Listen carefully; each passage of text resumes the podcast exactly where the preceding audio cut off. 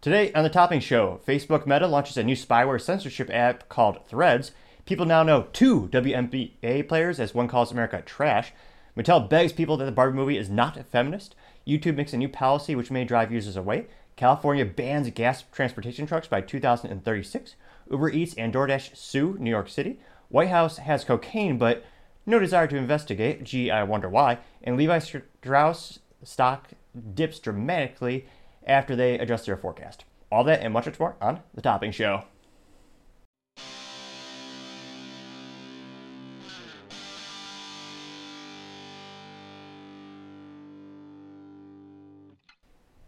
Thank you everyone for taking the time to tune in. Today's episode of Topping Show is sponsored by Topping Technologies.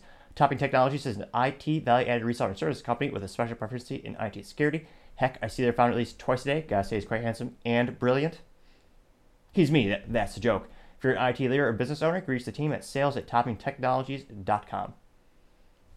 Now, going on to the business part of the podcast, you have Facebook, also known as Meta, launching their new app called Threads, which is a glorified spyware and censorship app. To their credit, it looks like between 30 and 40 million people signed up for the app on day within 24 hours. So, in regards to adoption rate, that's pretty astonishingly good for a new app. Granted, they do is a pretty good springboard. Uh, it's pretty much, I would guess, most people who already have the Facebook and the what's the other thing, the Instagram, they kind of signed up for it and piggybacked off of it. And of course, it's, it's a direct competitor to Twitter, and that's where all the parallels are coming from in terms of all the comparisons and it's even advertising itself as a microblog, which is a fancy way of saying, you know, limiting the characters of how many words you can type out or how many you could post. So it's like Twitter, but more more censorship. Which, yeah, it, it's it, it definitely is a Facebook product. Now, keep in mind they got about 30 to 40 million people signed up within the first 24 hours over at Threads. Now, Twitter currently has about 450 million active users, and I believe that definition is now defined as you have to log in at least once a month and perform some type of activity. Um, maybe it's a like or tweak or reshare or retweet or the bird beats, whatever the speeds. And it's interesting to see what are all the terms and conditions. And I know it kills me that, you know, it's perhaps it's not a coincidence that in the United States we have record low scores for history, mathematics, and pretty much everything they use test for in public schools. And so I'm guessing a lot of people are not reading the actual terms and conditions, which it, it, if you could teach someone one thing in life, it'd be to read a contract before they sign it and read the terms and conditions before you sign a life away on all these applications because many of them are more intrusive than not. Case in point, the threads, terms, and conditions. I'm not going to read the whole thing. I know I I try to sift through all the boring stuff to try to bring the most pertinent information to the forefront. Now, when you sign up, you get to give them permission for location, personal information. They define that by name, email address, which login info, which makes sense. You're signing up with an email address, you have a login, username, the passwords. They also want your phone number. All right. They're also they're blatantly also going to say they're going to track your political or religious beliefs. What? Why? Why is that any of your business? Well, I, it's actually pretty obvious. It's so they can. It's even better for targeted advertisements. So, let's say you're of the Jewish faith or Catholic. Maybe they might sell that information to a marketing company that sells Bibles or yarmulkes or dreidels or Ben Shapiro merchandise it seems like it'd be good for targeted advertisements, so that might be one of the reasons why they're doing it. But they also say they're going to keep track of your sexual orientation, which I don't know how they would guess that. I, I don't know if when you sign up, because I didn't sign up for this bloody thing. I don't know if they sign up, they ask you like, "Are you are you uh, straight?" All right, there's thanks to the current society, there's an unlimited number of all these things. So I don't know how they quantify that in terms of marketing materials. Not very valuable because if you can't quantify something, you can't. How you measure it? But they are in the terms and conditions. They say they're going to keep track of your sexual orientation, as well as more things. So more things they're going to keep track of your financial information. Now, some of it makes sense. They're going to keep track of your user payment. So if you buy maybe the premium platinum Falcon Banana Falcon plan that they have on Threads, they're going to save that credit card and they're going to recharge you every year, like most subscription services. That that makes sense. But then you dive deeper into what other things they're going to track. They're also going to track your credit score. Which, why does a social media company need your credit score? that's something where there's only a couple major corporations that are actually tracking your credit score. It's where you get it from. You can go online to the website, you can check it, what have you. Now, this is great for Facebook because, again, they're getting more data, and da- data is value. I mean, I believe it was 2019, a couple years back, it was the first time in world history where the most valuable thing on the planet was actually data. It wasn't a actually a hard consumable product like oil, natural gas, diamonds. Think of, you know, more not tactile, but more quantifiable or more physical items. There's a fascinating point in business history, but that's another reason why they're mining all this data. Now, you might think that's crazy enough for threads to gather all of that, but no, it's almost like it's almost like a rudimentary, crappy infomercial when you're looking at the terms and conditions. Like, wow, this seems. This this seems pretty invasive. But wait, there's more. They're also going to keep track of your health and fitness, which I don't know. I don't know if they're going to use the phone's accelerometer to see how many steps you're taking a day, or that's, or maybe they're going to track how many times you post an avocado toast or whatever, whatever, whatever white women just brag about these days on the internet, which really overrated. I don't know. I, have actually never had avocado toast now that I think about it, but to keep track of your health and fitness. They're also going to keep track of your messaging, which makes sense. It's on their platform, but still they're also going to keep track of your photo and video, which that is actually pretty cut and dry in terms of social media companies. If you any app that you actually have to post from, they get access to your, which is concerning. I don't like it. They get access to your photo album on your phone because the app has access to that for you to actually post it on their platform. I hopefully there's some type of workaround in the future where they don't have to have all access to that because I find that abhorrent because your photos are your photos. But wait, there's more. They're also going to tra- keep track of your audio, your files, and your documents. That so I work in I um, the company that I own, Topping Technologies. We do a lot of cybersecurity, and one of the things that big red flag to me is why does this part? Why do they need my count? Why do they need my file and documents? My documents? And is that just for the cell phone, or is that every device that's connected to your cell phone? Keep in mind, most people in corporate America, they, a lot of them have Microsoft Outlook, the, the email app, on their cell phone. So you can have corporate documents on your cell phone. All of a sudden, now threat, now threads have they have that.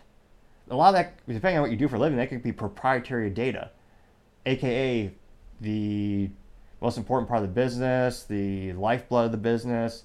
It's the thing that makes your business special in addition to the people. But wait, there's more invasive BS. They're going to have access to your calendar. That has to be one of the most invasive things I could possibly think of. Think of how much of a security risk that is just on face value. All of a sudden, a third party knows everything you're doing in terms of, oh yeah, what if you have a meeting between a competitor? There might be a merging of two major businesses. As crazy as it sounds, it would never happen because the SEC for this hypothetical or the Security Exchange Commissions. But what if the CEO of PepsiCo is meeting with the CEO of Coca-Cola, and that was on a calendar invite? now all of a sudden you have a third party that's privy to that data.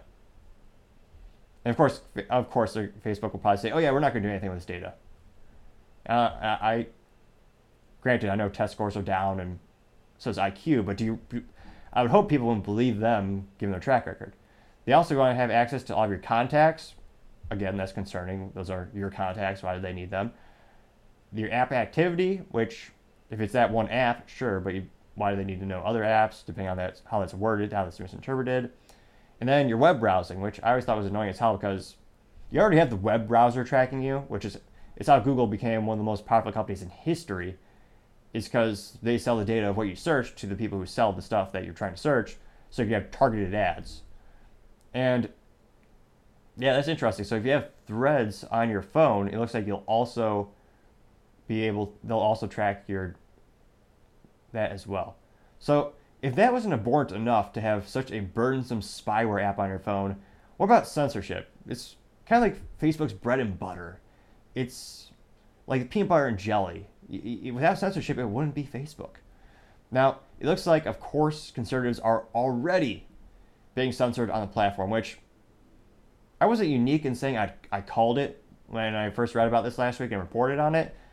But there's a, there's like a one percent chance. I hope I was hoping I was wrong, because again, if you really want to make change in society and bring society together, you need to have an open platform where people can debate ideals and beliefs and get to know the other side of the equation. Being in an echo chamber chamber really isn't that advantageous to growing your opinion or growing society. It really doesn't cause most to grow and develop. I think you most gro- met, well, there's a lot of growth and development and value to be had by debating people with opposite ideals or different ideals because then you learn more about their opinions. And even if you don't agree with those positions, it would also bolster and strengthen your own arguments and what you're trying to debate as well, perhaps. So there's a lot of benefits to having that opportunity, which, if Facebook was smart, uh, well, big if, but they could have said we're the opposite of Twitter. We won't. We will let literally everyone on the platform because right now Elon still has a couple folks where he will let not, not not let them back on the platform either for personal ideological reasons.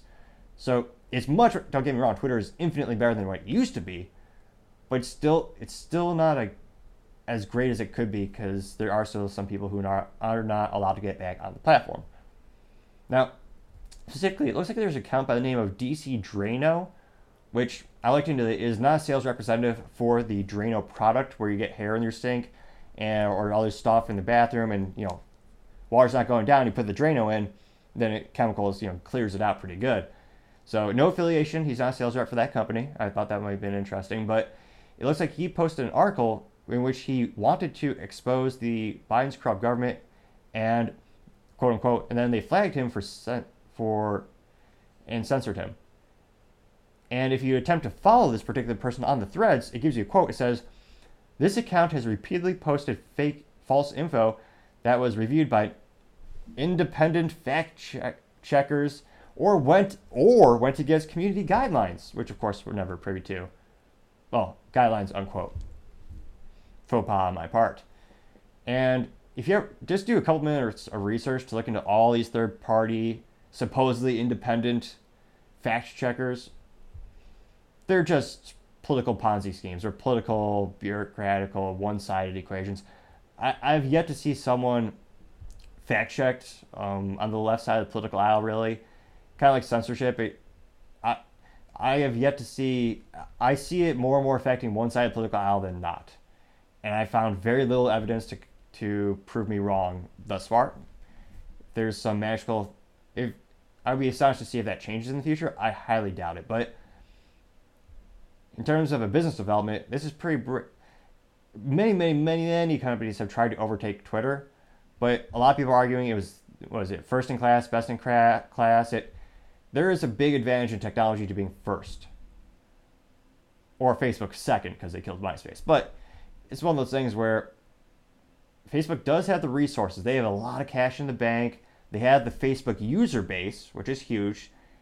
So if they they might have to really push their user base for the adoption rate to start to rival Twitter. And then there's also, again, I, I didn't able to see it in my documentation when I was researching it, but there's also rumors where if you install the Threads app, if you want to uninstall it, it would also force you to destroy your Instagram app as well. So it'll be interesting to see if that plays out. That could provide more of a kind of the stick approach or the, you know, it's not the nice way of keeping people on platform, but it's a good way of threatening them. Be like, well, do you still like that old app, right? Well, you can't have one without the other. So we'll see if that turns out to be fully fledged. And as I always say, time shall tell. Now, other interesting business news, you have Amazon revealing the Echo Pop is on sale. Now, this piece of spyware will cost you only $17.99, which it sounds like it's under $18. It's, it's such a deal. Where, again, Americans, or many people always forget, never forget about the government stealing your money. So you have to have the sales tax. So depending on where you live, in Texas it's 8.25% sales tax. So it's above $18, but people think. But it's a, it's a fascinating mental phenomenon where if it ends in 99, people think it's under the dollar amount. Nevertheless, it was like this is going to be able to listen and help you control crap around your house. And right now, it is the cheapest one available. And I think I forgot the term they use for this little technology, the home assistant thing. But right now, it is the cheapest one. I believe the the what was it? The Echo Dot is a much more popular one, and they cut the cost because they decreased the number of sensors on the platform, made it a little more economical. It's a lot smaller. Materials probably aren't as good, and this convenient piece of technology, you can control your whole house for reasons because you're too lazy to turn off a light physically. And don't forget, as recently as two weeks ago, Amazon shut down a guy's entire house because they thought he said something racist to a Amazon delivery worker. When in reality, the worker heard the automatic response and misinterpreted it because the worker also had headphones in. But just just the whiff that it might be something uh, unpalatable that he said, they shut down his whole house so he couldn't control anything anymore. Very reminiscent of that sci-fi dystopia movie where you, where you have Hal taking over the spaceship. Science fiction, for now. Now, here's just a little disclaimer: in order to get that great price of $17.99, you do have to be a Prime member, of which I'm proud to say I'm part of the one percent. I do not have Amazon Prime because it's a luxury, not a necessity. You don't need it.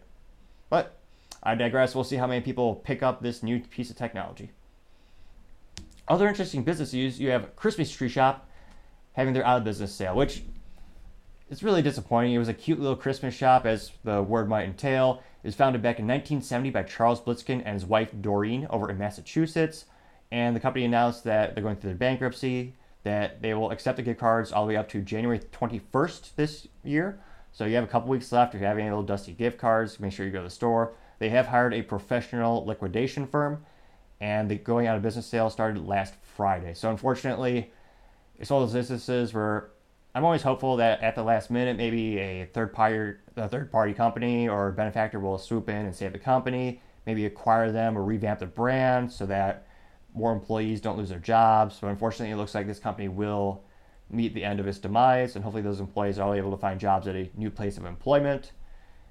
And it's a little bit sad because it's a it's a unique little boutique store. I mean, as cliche as it sounds, it's cute to have a little store just dedicated to the Christmas store. And we'll see if some type of different theme or if there's a store that replaces it in terms of having that niche product. Time shall tell. Other interesting business news you have Mercedes to adopt the Tesla charging connector. This makes it the first German automotive company to adopt it. It's going to start over in 2024. Mercedes will offer an adapter for the Tesla chargers, so that way you can have a little adapter to have the Tesla plug go into the vehicle. And in 2025, Mercedes will start to manufacture their EVs with the Tesla charger port built into the vehicle in and of itself. Now, they're in no ways alone in terms of the mass adoption of the Tesla technology. They're joining other large automotive companies that include Ford, General Motors, Volvo, Polestar, as well as Rivian, as well as a Swedish motorcycle company I can't forget, but we reported on a couple days ago, which further shows. I don't know if you want. It's kind of cliche to see Elon as a goat, but he was very prudent with his business decision to build out the EV charging infrastructure, which now seems to be it might become the most most important part of Tesla as those 17,000 charging stations are now not just used by Tesla vehicles, but now all the other vehicles made by other manufacturers. And it may we may have a tipping point where once those charging stations meet meet mass adoption, imagine just having one manufacturer that controls all of them. It's not inconceivable to see maybe 10, 15, 20 years down the line, maybe Tesla's broken up, but it's certainly a prudent business decision, and we'll see how Tesla continues to evolve from here. Now, going on to the culture part of the podcast, you have a WNBA player calling out America trash, which I know is a little bit of the pot calling the kettle black. Now, previously, this is the only time the WNBA has hit the headlines. The previously, the only time is anyone has ever heard of a specific WNBA player was when a moron bought drugs. So they bought illegal drugs, went to a country where they were illegal. So Brittney Griner went over to Russia with marijuana, Russia found out, threw her in jail, and the U.S. made the worst trade in history debate. Well, I'm pretty sure. The U.S. traded the Lord of War for Brittney Griner. They traded the Lord of War for a mediocre player for a WNBA player. Now, the Lord of War, his actual name was Victor Bout. He was, if you like historically, one of the most successful arms traffickers in history, former member of the Soviet Union. He traveled around the globe delivering arms. And the, the movie Lord of War with Nicolas Cage was based on him. And the book that was actually about him is called Merchant of Death. Quite, um, quite, and we traded a WM, we traded a, a WNBA player who broke the law for him. While at the same time, we decided to leave a United States Marine in Russia, who's still in Russia prison to this day. So this is that will perhaps be the most famous trade in the WNBA history. And historically speaking, that brought the people, the number, number of WNBA players that people know about, from zero to one. An impressive feat. So she finally did achieve something with her life, some might say. Now, this latest incident brings in it doubles the number of WNBA play, uh, NBA players that people know from one to two, 50% or 150%. That is hugely speaking for the sport. I think that might be to call it a sport is a little much, but this mediocre player is called Natasha Cloud, which yeah, I, I could not believe that was her real name, but it really is. I mean, a cloud, that is the most ridiculous name. I mean, it's almost as, almost as ridiculous as calling someone topping. Oh, damn. I digress. Now, this is coming after the United States Supreme Court that you are not allowed to use race as a factor for college admissions, aka known more commonly as affirmative action. The Supreme Court shot it down. In response, Natasha brilliantly, tweeted, which I always tell people think twice, tweet once, or maybe not at all, depending on what you're doing. She specifically said, quote, our country is trash in so many ways, and instead of using our resources to make it better, we continue to oppress marginalized groups that have been targeted since the dawn of time. Unquote. She expanded her um calling it a point is very generous. Her um dribble. She expanded, she also said, quote, black brown community communities and LGBTQ plus, man, we are so powerful to still be attacking separate issues which I think she's against the LGBT community and she should be ostracized because she forgot the Q, no, the, the I and the A. The full acronym, as I read this morning, was LGBTQIA plus. She didn't. She forgot about those marginalized other letters. And yet, the hypocrisy. I don't see anyone boycotting her for that specific reason. So again, marketing and branding is key. You want to keep consistent branding. Not working. That that brand is very confusing right now. Now, this will stun all 15 people that watch the WNBA. I know it's going to be the biggest controversy of the year for them. And thankfully, there's a little semblance of hope. People ratioed her completely on the Twitter, as they should, because she is making hundreds of thousands of dollars, sometimes getting a little synthetic leather ball in a hoop. Nowhere in the world can you make so much money with a mediocre sport. And when I say mediocre, let me talk about the fis- fiscally mediocre the WNBA NBA is. And by fiscal, I mean fiscal, the cash flow. Now, the WNBA, the most recent numbers we have, looks like they generated about $60 million per year. $60 million. Guess how much the NBA created in one year? $10 billion. Now, keep in mind, the United States, in terms of the breakdown between the, the sexes, the genders, it's about 50 50 split between men and women. There is no reason for the WNBA not be a $20 billion or $10 billion business. Women aren't watching it. Statistically speaking, if every woman in the United States watched the WNBA and spent money on all the merchandise and they actually tuned in, the more people that tune into a sport, the more advertisers will pay to advertise products on that network and all those channels because it's usually paid by kind of like YouTube. How many views does it get? How many eyeballs are on the TV? when they're throwing or attempting to dunk, which Comedy Central could buy the WNBA, and then they might be able to double their revenue. I think. I, I need to write this down. This might be the business idea for the century. Kidding, eh, kind of. But thankfully, the Twitter users who follow her, all, all three of them, more likely, more accurately, the people who responded said, "This is the United States. There is no country on the planet where you can possibly make more money doing what you're doing or be more respected than what you're doing in the United States. It's one of those most annoying things where people keep saying, there's unlimited opportunity in the United States. My family came here with nothing, and they became aerospace engineers, doctors, architects, because they worked like hell. It's the land of opportunity, the beauty of capitalism. CEOs want the people who are going to make the company the most money. Who's going to make a dent in the universe? But I digress. In terms of the cultural phenomenon, it was nice to see a little pushback as I think more and more people are starting to appreciate the fact that the United States is the land of the free, home of the brave, and there's more opportunity here than anywhere else on planet. Let's keep it that way. Or even better, increase those freedoms. Let's decrease the regulations around businesses so businesses can, can thrive and more people can start new businesses. But that's just, again, my three cents. It used to be two cents, but inflation is at a 40 year high. I, sh- I, I, should really be charging four cents, but I, I'm a generous man. Three cents it is. Other interesting cultural news you have Barbie being rebranded and saying it's not feminist. Basically, again, you have the Mattel parent behind the operation saying, please, for the love of God, shut the hell up, you actresses. You're going to destroy this.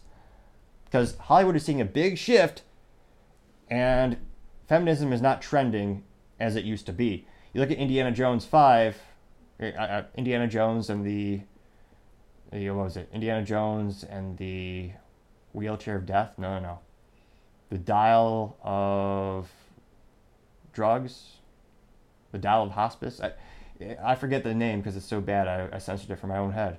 But that movie was just terrible. And we'll di- I digress. We have we have a whole whole whole story on that on how a small movie is beating the hell out of it fiscally but you're seeing a lot of these movies being boycotted now because Disney movies are falling on their face flat again and again and again, partially because they're injecting politics into it. And again, people don't want politics unless it's a movie about a political figure, which makes sense. But on average, kind of like sports or any most things, people don't tune in for this politics. They want to just unplug, watch a silly movie, have some fun, and just forget about life for a couple minutes.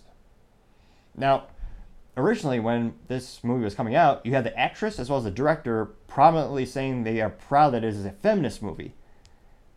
And then the big parent company, which Mattel owns the intellectual property, which is Barbie, they're coming in and saying, God, for the love of God, you can't do that. We're going to lose so much money. Because, again, they are. Now, they're fervently saying it's not feminist. So they actually have the director changing her tune, which I was surprised she actually did, but perhaps she just wants to make sure she gets paid. Now, the director, Greta Gerwig, even more hilarious, she's not calling the movie, she, she's saying, oh, no, no, no, it's not feminist, it's humanist. During a, and she said that during a Rolling Stone interview, which is the the dumbest thing I could possibly. It. Yeah, yeah, it's probably one of the top ten dumb things I can think of in terms of marketing and branding. It's humanist. Uh, so, uh, uh, are you just trying to say it's good for humans? All humans are good? That's that's like all movies, except for I guess if you're a PETA and you're making a movie, the people who love it. Uh, I forget what you call the people who kill all the animals. Look into the horror stories of what PETA does, but to call it a humanist movie is it is for humans, it merely boggles the mind how moronic some of these people are. Now, going into the actual Rolling Stone interview the interviewer said, The feminist film really comes out naturally just by placing Barbie and Ken in the real world. It starts the moment they arrive in Venice Beach. Ken feels that people are suddenly looking at him with respect, and Barbie doesn't have words for it, but she feels she's been objectified. Do you know? Does that flow out as natural as it seems? Now, this is now the answer from the director Greta, which that perhaps is a big red flag. Greta, just now she says, I think the film, I think of the film as humanist above everything else. How Barbie operates in Barbie Land is she's con- entirely continuous with her environment. Even the houses don't have walls because you never need to hide because there's nothing to be ashamed of or embarrassed of. And suddenly you find yourself in the real world and wishing you could hide. That's the essence of a, being human. But we were actually shooting in Venice Beach with Margot. Now, I'm not an architect, but I have some in the family. Walls are very important. Without structural walls, the house will collapse. And surely with Mattel, with the actual plastic, plastic toys, the reason they don't have walls is also to decrease the cost of manufacturing. Though some might say it's a safety recall, these toys are not structurally sound if they don't have the walls. And I think it's hilarious that everything has to be a metaphor these days. It reminds me of BS um, high school English class where we had a very, very progressive teacher saying that every single word in the book could be interpreted however you want. And wishy-washy look at the world. It can mean anything you want it to mean. Ridiculous. And it is hilarious to see these actresses and directors backpedaling from their very hard stance just last week, where they are all very, very adamant that movie was 100% feminist, which, I mean, it makes sense. Barbie's had over 100 jobs. If you look at all the Barbie dolls, you have Bar- Dr. Barbie, Aerospace Barbie. But you could also say it's very pejorative against men because I don't even think they're married. Are they? Is Bar? This has to be. I'm probably the only person on the planet who's actually going to search this.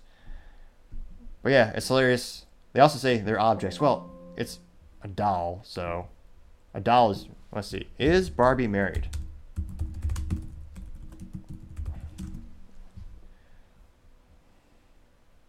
Let's see. Who is the doll's husband? So are they? Are Barbie? Some of these questions are just too bad. Insider.com. No way. So maybe they are married? Nevertheless, he's always in the background and just not really talked about. Hilarious, but good old pop ups. What the hell? God, Google sucks. I mean, Google's great.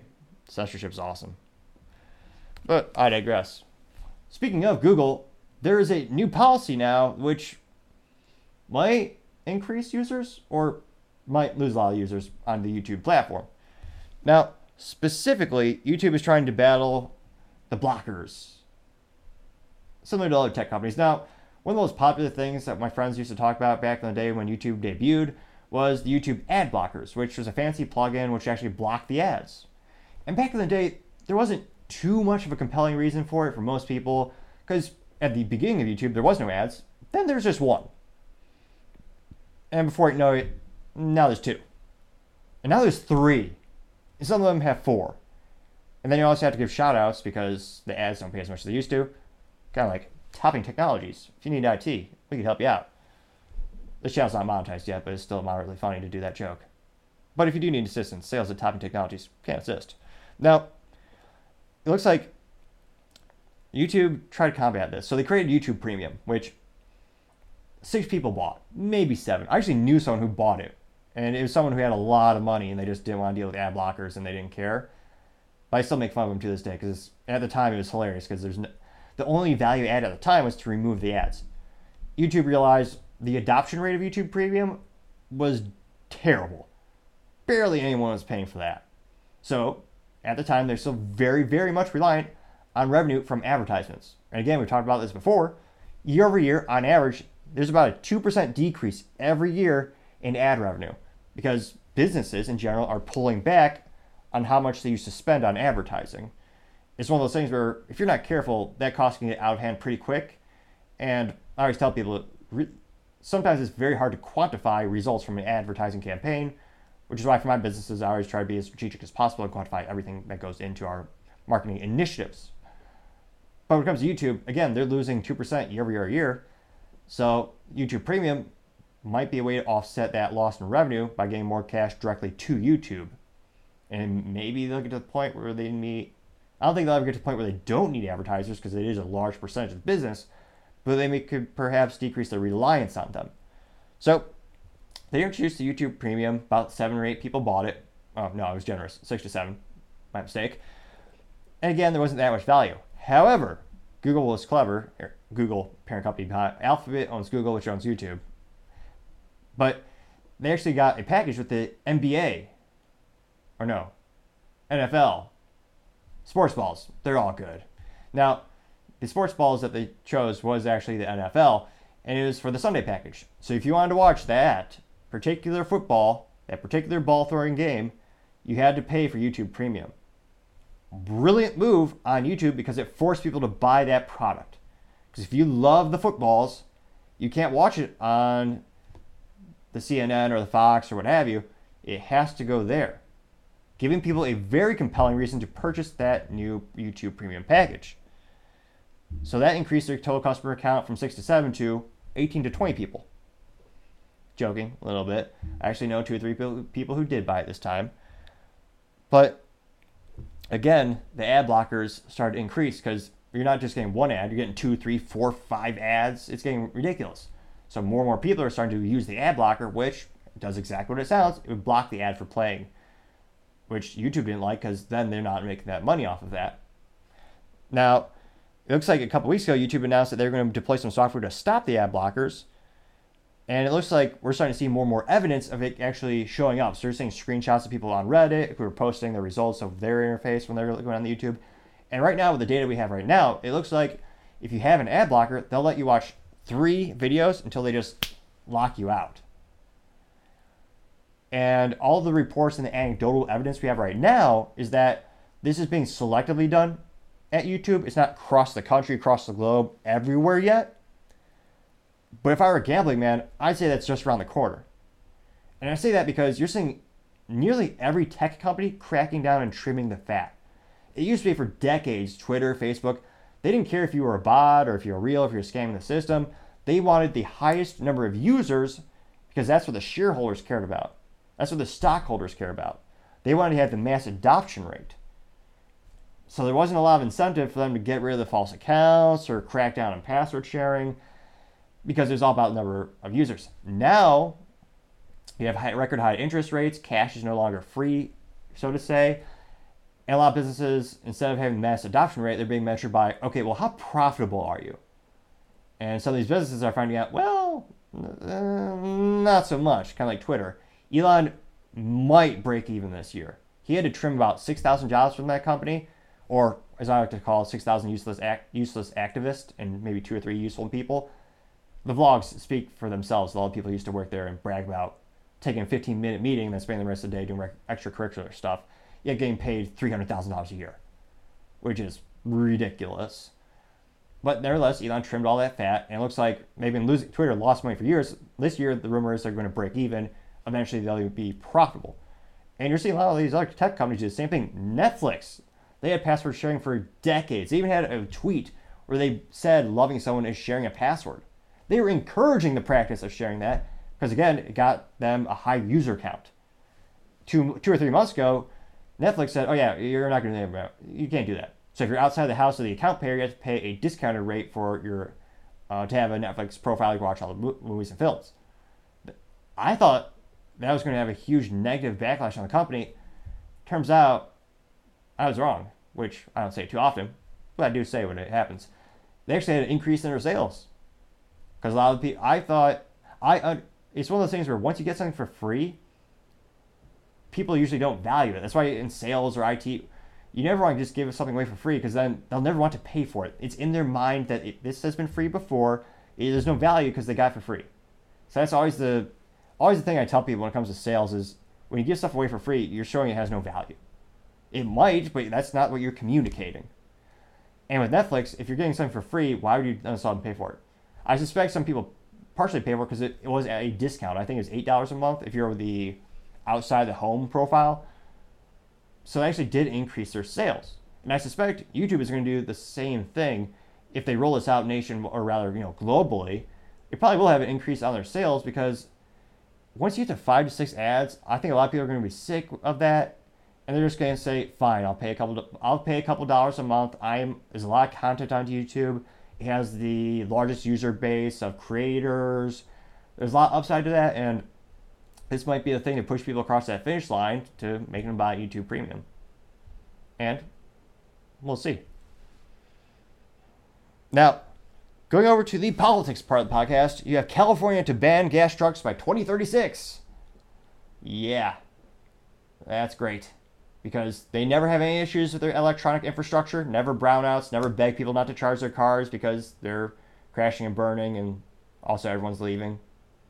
But let's dive into this new brilliant law. Now, the California Air Resources Board and the truck manufacturers agreed to transition to a zero emission truck by 2036.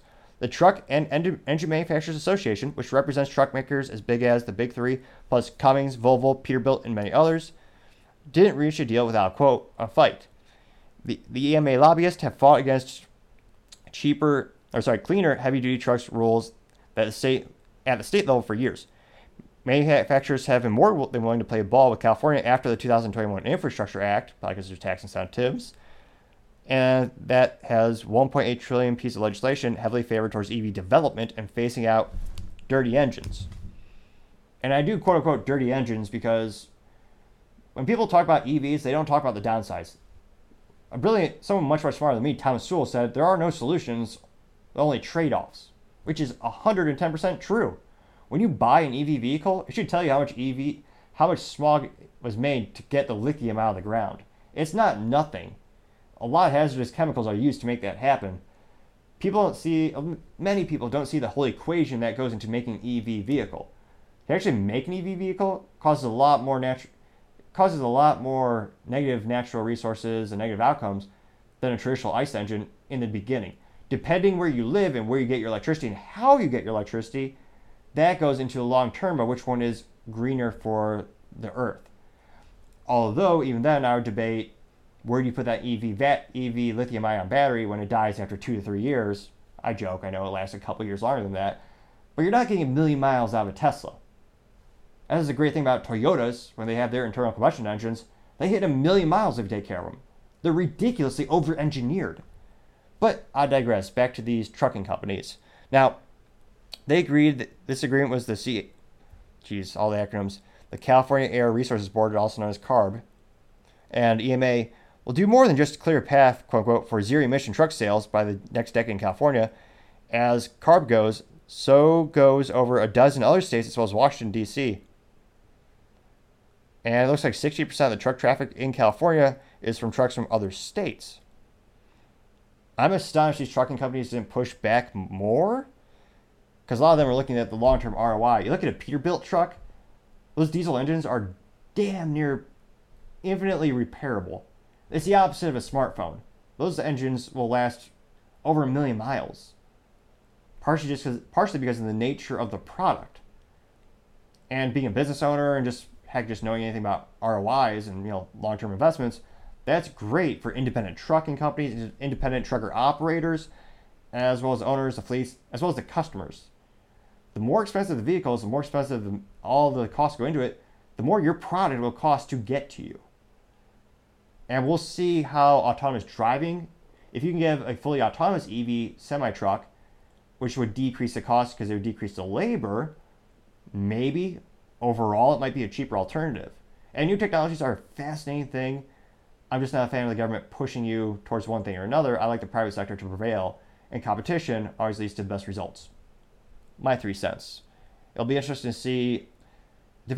Another precarious thing about automotive manufacturers, because government plays such a large role via tailpipe emissions, EPA, depending on who becomes president over the next couple of years, may or may not influence some of these things in terms of what products they create. And time shall tell to see how it all goes out. Now, other interesting political news you have Uber Eats and DoorDash suing New York City. Now, New York City re- recently passed a law saying that the minimum wage of a delivery worker has to be $17.96 an hour. Wow. Great way to bankrupt those app companies. If you if you hate app companies or you hate those tech companies, that's a good way to put them out of business because do you think the price of getting your food now is ridiculously high? Which I still make fun of my friends who pay 50 to 60 bucks to have a hamburger delivered to their house. a luxury our grandparents have never could, could not possibly fathom in terms of a waste of money in my three cents. Now, a New York City judge temporarily shelved the law, blocking it just days before it was set to be enacted. And those companies, if they lose this fight, they will I can't conceive them operating in New York City. The cost to the consumer would be so astronomically high and burdensome, they might actually get off their keister and go to the stores themselves or just make their own food. I mean, it gets to the point where you're spending $150, $100, $150 just for a lunch to be delivered to you. I mean, and again, we have 40 year hyperinflation. People are supposed to be more concerned about making their, you know, stretching their dollar, make sure you're getting the best ROI. I can't imagine paying for DoorDash or Uber Eats at a time like this, but that's just me. Other interesting political news you have the White House finding cocaine. And no, this is not the 1980s or whenever that cliche was popular. Now, this development and this story has been going on for about a week, and the White House, of course, is claiming whose could it be? We don't know. Could be anyone's. And when it first came out, we were told, oh, yeah, it was it was, it was in a very unsecured part of the building, which bullshit BS. They said it was very it was in a common place, or anyone could visit the White House and have access to that. Which the White House has more security cameras, more security personnel, and more technology in it than perhaps any other conceivable place on the planet. You can't pick your nose or drop a penny on the ground without some camera or some security guard or some Secret Service agent seeing what you do. It's the most secure building in history, some might say. And they're claiming, oh yeah, it was a, it was a common area, so we didn't really know. I guarantee if it's unfathomable to believe that statement. Unfathomable. Now, as the story developed, it looks like, oh yeah, actually, it, it wasn't in that common area. It turns out this little baggie of cocaine was found just a few feet, or uh, it was just a couple rooms next to the Situation Room. The Situation Room is the most secure room in the most secure building in the planet. The only more secure place in the planet than that room would be a secret bunker we don't know about, or the presidential bunkers, or maybe Air Force One. So you had hard drugs right next door to the Situation Room, which, no, it does not have anything to do with the Jersey Shore guys, the Situation. I know that's a pejorative TV show about Italians back in the day, but it's one of those things where, oh yeah, so it was right next door to the most secure, important rooms ever. And now we're being told that catching the culprit will be unlikely because it's being tested in a federal lab and they're saying, oh, yeah, we, we're not finding enough DNA or enough, uh, a big thumbprint off this baggie. Basically, you have the government investing the government. And it is hilarious to see some people are actually saying it might be, I, I don't know if these people are trolling people, but there's some people, oh, yeah, it's, it's probably Trump's or, you know, Trump Jr.'s, which I don't, I don't see any public evidence of that. And again, it might be trolling because Occam's razor, the most likely, the most simple solution is usually the most likely one. And if you think about it for two, maybe three tenths of a second, the most popular crackhead in history is Hunter Biden. He's been convicted of it. His laptop famously had selfies of him with all types of, what's I say, um, entertaining women or women of the night, and just pictures upon pictures of him smoking crack and cocaine he might be the crackhead of the year, which isn't a isn't a category I thought we'd have on this channel. He might be a, might have to tack that on to the business blunder of the day. He's certainly on there, and of course he's above the law. He he just lied on a 4473, which is a think of it as a job application to buy a gun. He lied on that form, which if you or I did it, that's 10 years in prison. He did it. He lied because he says he was not on any illicit substance at the time of the application for the firearm. It turns out he was dumb enough to write an autobiography where in the book he said at that time he was on drugs. And they just let him plead. They're actually they're putting in some some fluffy term I can't even think of at the moment. It's basically a fancy way of saying he gets to walk for free. It's, it's like a, a sweet probation. It'll even be wiped from his record if he doesn't mess up between a certain period of time, which, statistically speaking, he'll probably mess up, but also he's not going to get enforced at all. He also owes over a million dollars in taxes. Again, he's a crackhead. Where does his money come from? His paintings, which is one of those cliche things of money laundering. It's very common because, again, paintings are very hard to quantify as art, which he is no, he is not an artist. I'll just say that much.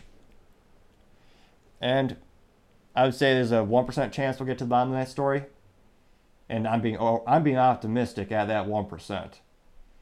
But just goes to show you, connections help.